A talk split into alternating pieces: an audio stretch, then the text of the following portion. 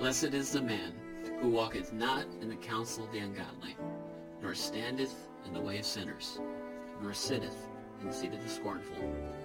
But his delight is on the law of the Lord, and on his law doth he meditate day and night.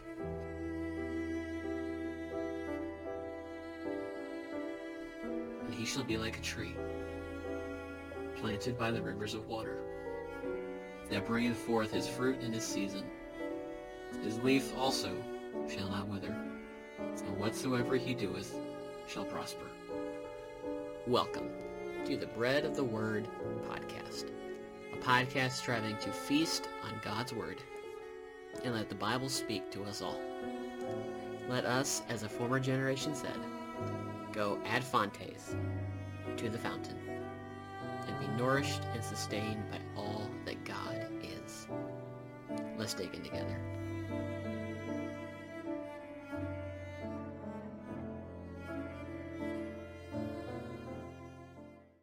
Well, hello, and welcome back to yet another episode of the Bread of the Word podcast, where we go ad fontes to the fountain, to the Word of God, to be nourished and sustained by all that God is, as He has revealed Himself to us. My name is Tyler, and we are continuing to work through the book of Job, piece by piece, verse by verse. And we'll be reading um, through a pretty interesting section of Scripture, a section that has challenged many people far more learned than me but I will do my best to share what I believe God has shown me in the text, knowing full well that there is more to be gleaned from the Word of God than what I can get in a week. so, without further ado, let us read verses 6 through 12 of chapter 1. One day the sons of God came to present themselves before the Lord, and Satan also came with them. The Lord asked Satan, Where have you come from? From roaming through the earth, Satan answered him, and walking around on it. Then the Lord said to Satan, Have you considered my servant Job? No one else on earth is like him, a man of perfect integrity, who fears God and turns away from evil. Satan answered the Lord, Does Job fear God for nothing? Haven't you placed a hedge around him, his household, and everything he owns? You have blessed the work of his hands, and his possessions have increased in the land. But stretch out your hand and strike everything he owns, and he will surely curse you to your face. Very well, the Lord told Satan. Everything he owns is in your power. However, do not lay a hand on Job himself. So Satan left the Lord's presence. a lot of fun stuff in there. That is a hard text to grapple through, but we will attempt to do so today. Starting right off the bat with verse 6 One day the sons of God came to present themselves before the Lord, and Satan also came with them. And so, right out the bat, we are given a peek behind the curtain, so to speak, into, I guess you could say, the heavenly realm. we are given a peek into heaven, into the inner workings of a realm that is hidden from the human eye. And it says that the sons of God, who I believe to be angels, and Satan equally come before the Lord. And that that is a the term Satan is not used often in the Old Testament. He's kind of a minor character as far as direct occurrences and appearances in the Old Testament. That we only have him on three occasions definitively. There are places you could see allusions to Satan, but definitively we have Satan described in the Garden of Eden, in Job, and in um, Ezekiel. There's a passage in Ezekiel that speaks to that as well. But this is the majority of what we have with the phrase in Hebrew, the Satan, the accuser, in the Old Testament, is Job. Job deals more with the character of Satan than perhaps any other book of the Old Testament. Not to be outdone by Jesus, who talked about Satan more than anyone else in the Bible. but we're given a peek into a character who in the Old Testament is somewhat obscure. There's not a whole lot of attention given to Satan, but Job does some interesting um, character development, if I could use that phrase, when it comes to Satan. That he is presented to us, he is um, communicated to us through a dialogue with God. And one of the unique things about the Old Testament is that it makes things complicated. That when it comes to the way God communicates himself, he often does so in ways that make us ask questions. that God is for every occurrence of thus saith the Lord in the Old Testament, you also have an example of God doing things that doesn't seem to make sense to us. That throughout the Old Testament, God is comfortable, it seems, communicating himself as though he needs to ask questions. He needs to go places and check things out and see what's going on. And we know that God is all knowing, God is omnipresent. These are quite well established established through the whole body of Scripture, but God is pleased to communicate Himself to us in almost human terms. And I believe that is for our benefit, not so much His, but that God makes Himself known to us in ways that we can relate to. so, likewise, we have a dialogue with Satan. And do I think this actually happened? Yes. Yes, I do. But I believe that the reason this conversation happens is for our benefit, that we might learn about God through the questions he asks Satan and the kinds of answers he draws out of him. and so, right off the bat, the Lord asked Satan, Where have you come from? Which is reminiscent of Genesis, when God was walking in the cool of the day in the garden and asked Adam, Where are you? not because he didn't know, but because God was drawing something out through the question. It's not just a question, it's a pointed question. Um, Socrates, a, a philosopher in ancient Greece, was very good at asking questions that got people thinking. So much so that the, the act of doing so has often been called the Socratic method in realms of like counseling or philosophy um, R.C. Sproul was big on the quote Socratic method when he would discuss theology. And so, prior to Socrates, you have God asking pointed questions, intentional questions. So the Lord talks to Satan. the Lord who knows all asked Satan, Where have you come from? and in that question, we also have revealed to us that Satan is not everywhere that while God is omnipresent, to use the big the big word, Satan is not because he roams through the earth. He walks around on it.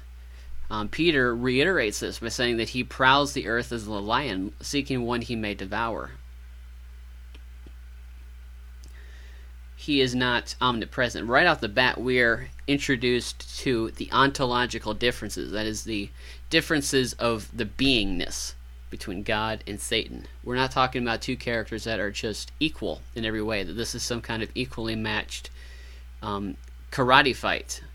When we talk about the when we talk about spiritual warfare, when we talk about the battle between the kingdom of light and the kingdom of darkness, it is not equally matched. That there is a massive difference in God and Satan in a substantial way. because Satan cannot be everywhere. He is not omnipresent as God is. He is roaming through the earth and walking around on it.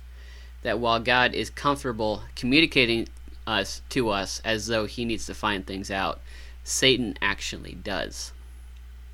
He actually does need to travel from place to place. The Pilgrim's Progress, an ancient, uh, I say ancient, but it's only a couple hundred years old, but it's a interesting little book. Uh, it's an allegory of the Christian life about this man named Christian. He goes on this journey to the heavenly city, the city of light. And throughout this journey, he goes on through many trials, many challenges, and tribulations, but he only encounters the Satan figure directly on one occasion. Why? Because if Satan is in is doing things in Australia, he can't be in Africa.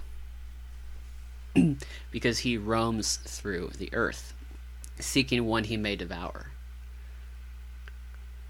So, the first thing that God shows us about himself is that he is everywhere, and Satan is not everywhere. The second thing that God felt the need to bring to our attention, that God was pleased to bring to our the forefront of our minds, is in the second question. Have you considered my servant Job?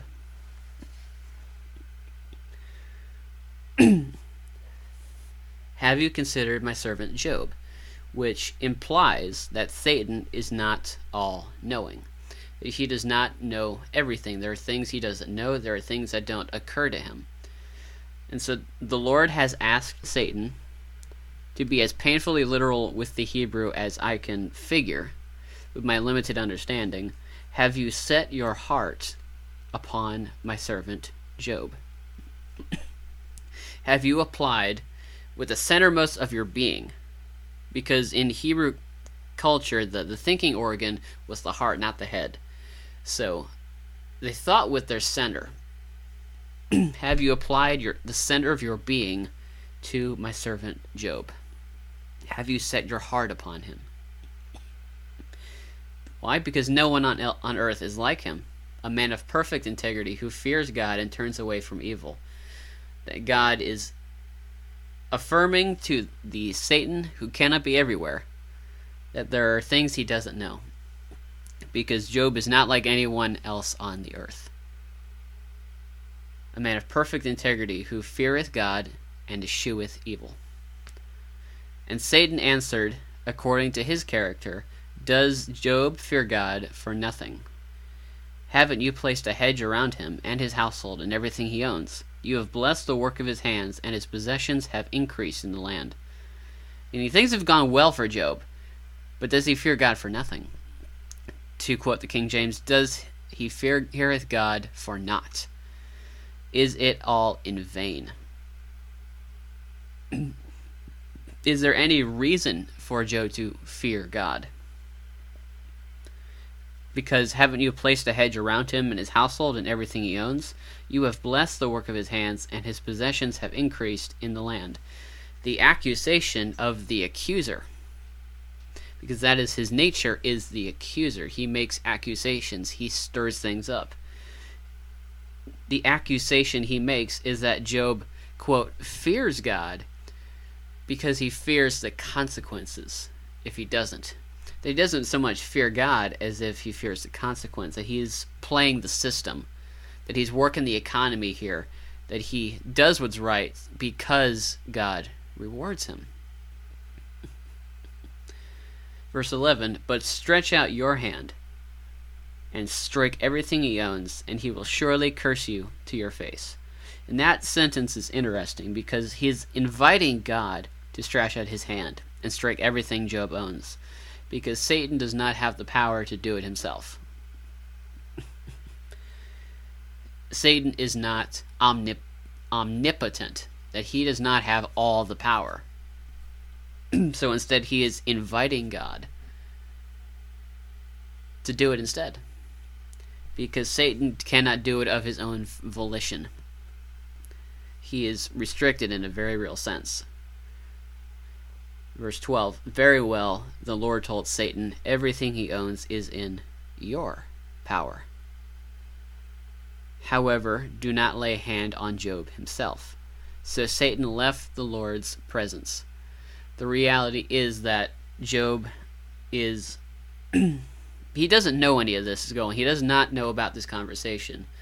But there is a very interesting conversation that's taken place between God and Satan that has led to that has had direct impact on the future of Job. because Satan does not have the power to strike everything he owns, and he incited, invited God to do likewise.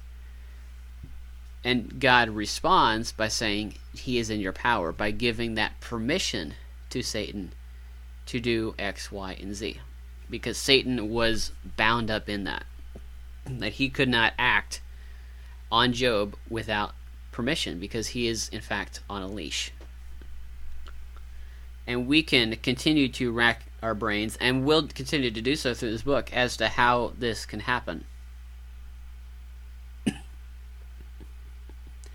how does a God who is merciful and kind and loving give Satan permission to steal, kill, and destroy? That is a question that naturally comes up in the book of Job. That is honestly one of the reasons many people turn to the book of Job. Job tends to be a book that people read when they are suffering. How does a good God allow suffering? How does a good God invite suffering? Or decree it, or whatever language you want to use. How does this happen? because in a very real sense, there is kind of a twofold thing going on. That on one hand, God has allowed it. God has brought it into fruition. God has given permission. But it's also taking place through layers of means. That while Satan's in- invitation was God strike him down, God responds by saying he is in your power. That there are multiple layers of causes in here, and it gets it gets complicated. And I don't think our minds can truly understand the whole picture here. but what's demonstrated in this portion of Job one is that we have two characters that are introduced: the Satan and Yahweh, the accuser and the Lord. And they are not equally matched. This is not a a there's not a duality here where you've got a good god and a bad god or anything like that. We can get into some pretty shady territory with some of these ideas we have of Satan. But the picture that the Bible paints is almost comical sometimes. More comical than the pitchfork toting guy that runs around in red tights. Because we have God asks Satan, Have you considered my servant Job? And Satan has the audacity, because he got it for free down at the Dollar General with $15 off of, off of his purchase. He had the audacity to say, I think you missed something. I don't think you've got all the facts on this guy. He's got he's pulled the wool over your eyes. The kind of audacity to say such a thing to God is astounding hilariously audacious. and God kind of entertains it. That he doesn't just come out and, and scold him. He says, "Really? Tell me more." That's that's the the attitude he seems to take in this text, and it's how do you how do you piece through that? it means that my life is held in God's hand, and that nothing befalls me aside from His sovereignty. And sometimes His sovereignty hurts. Sometimes His sovereignty involves other means. Because just as it's it says in Jonah that the sailors threw him over the water. But then in the next chapter, Jonah attributes being cast into the sea to God. Sometimes causes are more complicated than that. Sometimes real life is complicated. And so as we move into the narrative of the book of Job, as we move through the drama that is the first two chapters of Job, we see this battle of sorts that's going on in the heavens over Job. And the outcome is sure. The outcome is is known. and yet we are still watching this play out. Why? Because it shows us that there is there is a God and there is a Satan who are equally invested in this man named Job. That while God has said he is my servant Job, the Satan is also determined to turn him against God. He's bound and determined to destroy this good thing that we've been introduced to in the last five verses there was a man in the country of Uz named Job. He was a man of complete integrity who feared God and turned away from evil. And he is out to steal, kill, and destroy, as it says in John 10:10. 10, 10. And we as believers today, we may not suffer as Job did, but we have an accuser. We have an adversary, the same adversary, the same accuser as Job. And oftentimes his tactics are the same. That he twists things, he makes things look differently than they are. That you have placed a hedge around him, you have blessed the work of his hands, but stretch out your hand and strike everything he owns, and he will curse you to your face. The only reason Job honors you is because you reward him.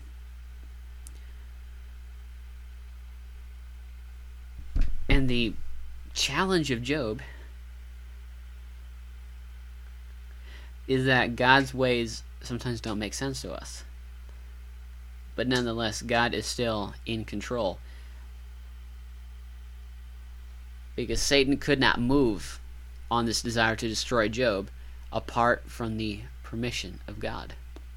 That in a very real sense, God gave him permission to do this.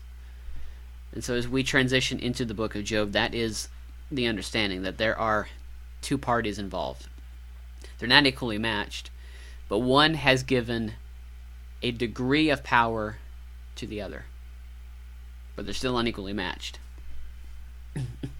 and this will continue to play out, not just in Job, but even outside of Job. We move into the New Testament. We go to Revelation 12, and we see this battle, a different kind of battle that's similar, play out through imagery. Then another sign appeared in heaven. There was a great fiery red dragon, having seven heads and ten horns, and on its head were seven crowns. Its tail swept away a third of the stars in heaven and hurled them to the earth. And the dragon stood in front of the woman who was about to give birth, so that when she did give birth, it might devour her child. She gave birth to a son, a male who is going to rule all the nations with an iron rod. Her child was caught up to God and to his throne. And the woman fled into the wilderness, where she had a place prepared by God to be nourished there for 1260 days. then war broke out in heaven. Michael and his angels fought against the dragon. The dragon and his angels also fought, but he could not prevail. And there was no place for them in heaven any longer. So the great dragon was thrown out, the ancient serpent, who is called the devil and Satan this is the text that identifies the serpent in the Garden of Eden as the devil. The Old Testament doesn't come out and say that, but Revelation makes it abundantly clear that the serpent in the first book is the dragon in the last. The ancient serpent, who is called the devil and Satan, the one who deceives the whole world, he was thrown to earth, and his angels with him. Then I heard a loud voice in heaven say, The salvation and the power and the kingdom of our God and the authority of his Christ have now come, because the accuser of our brothers and sisters, who accuses them before our God day and night, has been thrown down. they conquered him by the blood of the Lamb, who is Christ, and by the word of their testimony. For they did not love their lives to the point of death. Therefore rejoice, you heavens, and you who dwell in them. Woe to the earth and the sea, because the devil has come down to you with great fury, because he knows his time is short. As New Testament believers, this is a present reality. The dragon has been thrown down from heaven. He has been temporarily defeated. his time is short. But the Lamb has triumphed over the dragon. And the people of God, those who are called, beloved, and kept by Jesus Christ, conquered him by the blood of Christ and by the word of their testimony, by the word of their testimony of who Christ is. Who Christ is in their lives. The truth of that is by which we are made conquerors.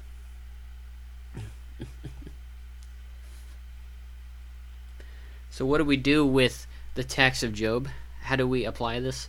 We rejoice because the Lamb has triumphed over the dragon.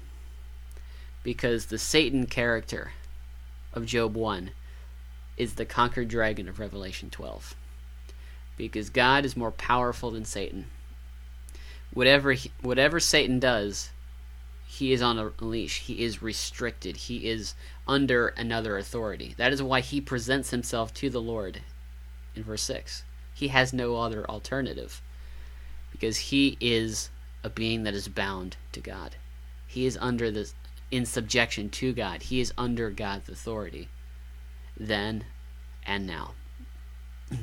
and Christ, who put on flesh and dwelt among us, lived a perfect life, kept the whole law, died in the place of sinners intentionally. Why? So that we would be we would die to our sins and live under unto righteousness in him.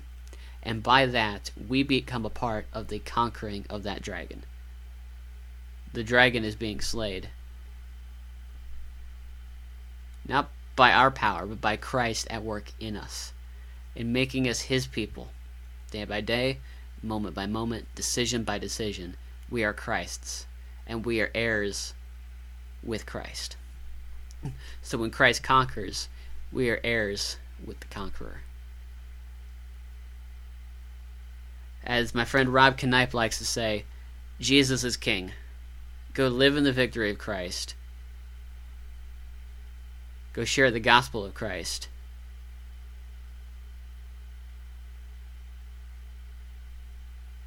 And speak the words of Christ.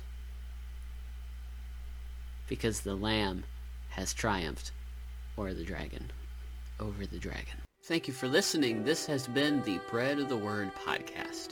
Bread of the Word is a podcast ministry striving to feed people the wonderful words of God, book by book, chapter by chapter, and verse by verse, striving to let the Word speak for itself. This ministry is also a member of the Truth in Love Network, a diverse fellowship of fellow podcasts of different theological backgrounds united in the gospel of God. For more from the Bread of the Word podcast or the Truth in Love Network, check out the links below and follow us on social media. Until next time, God bless.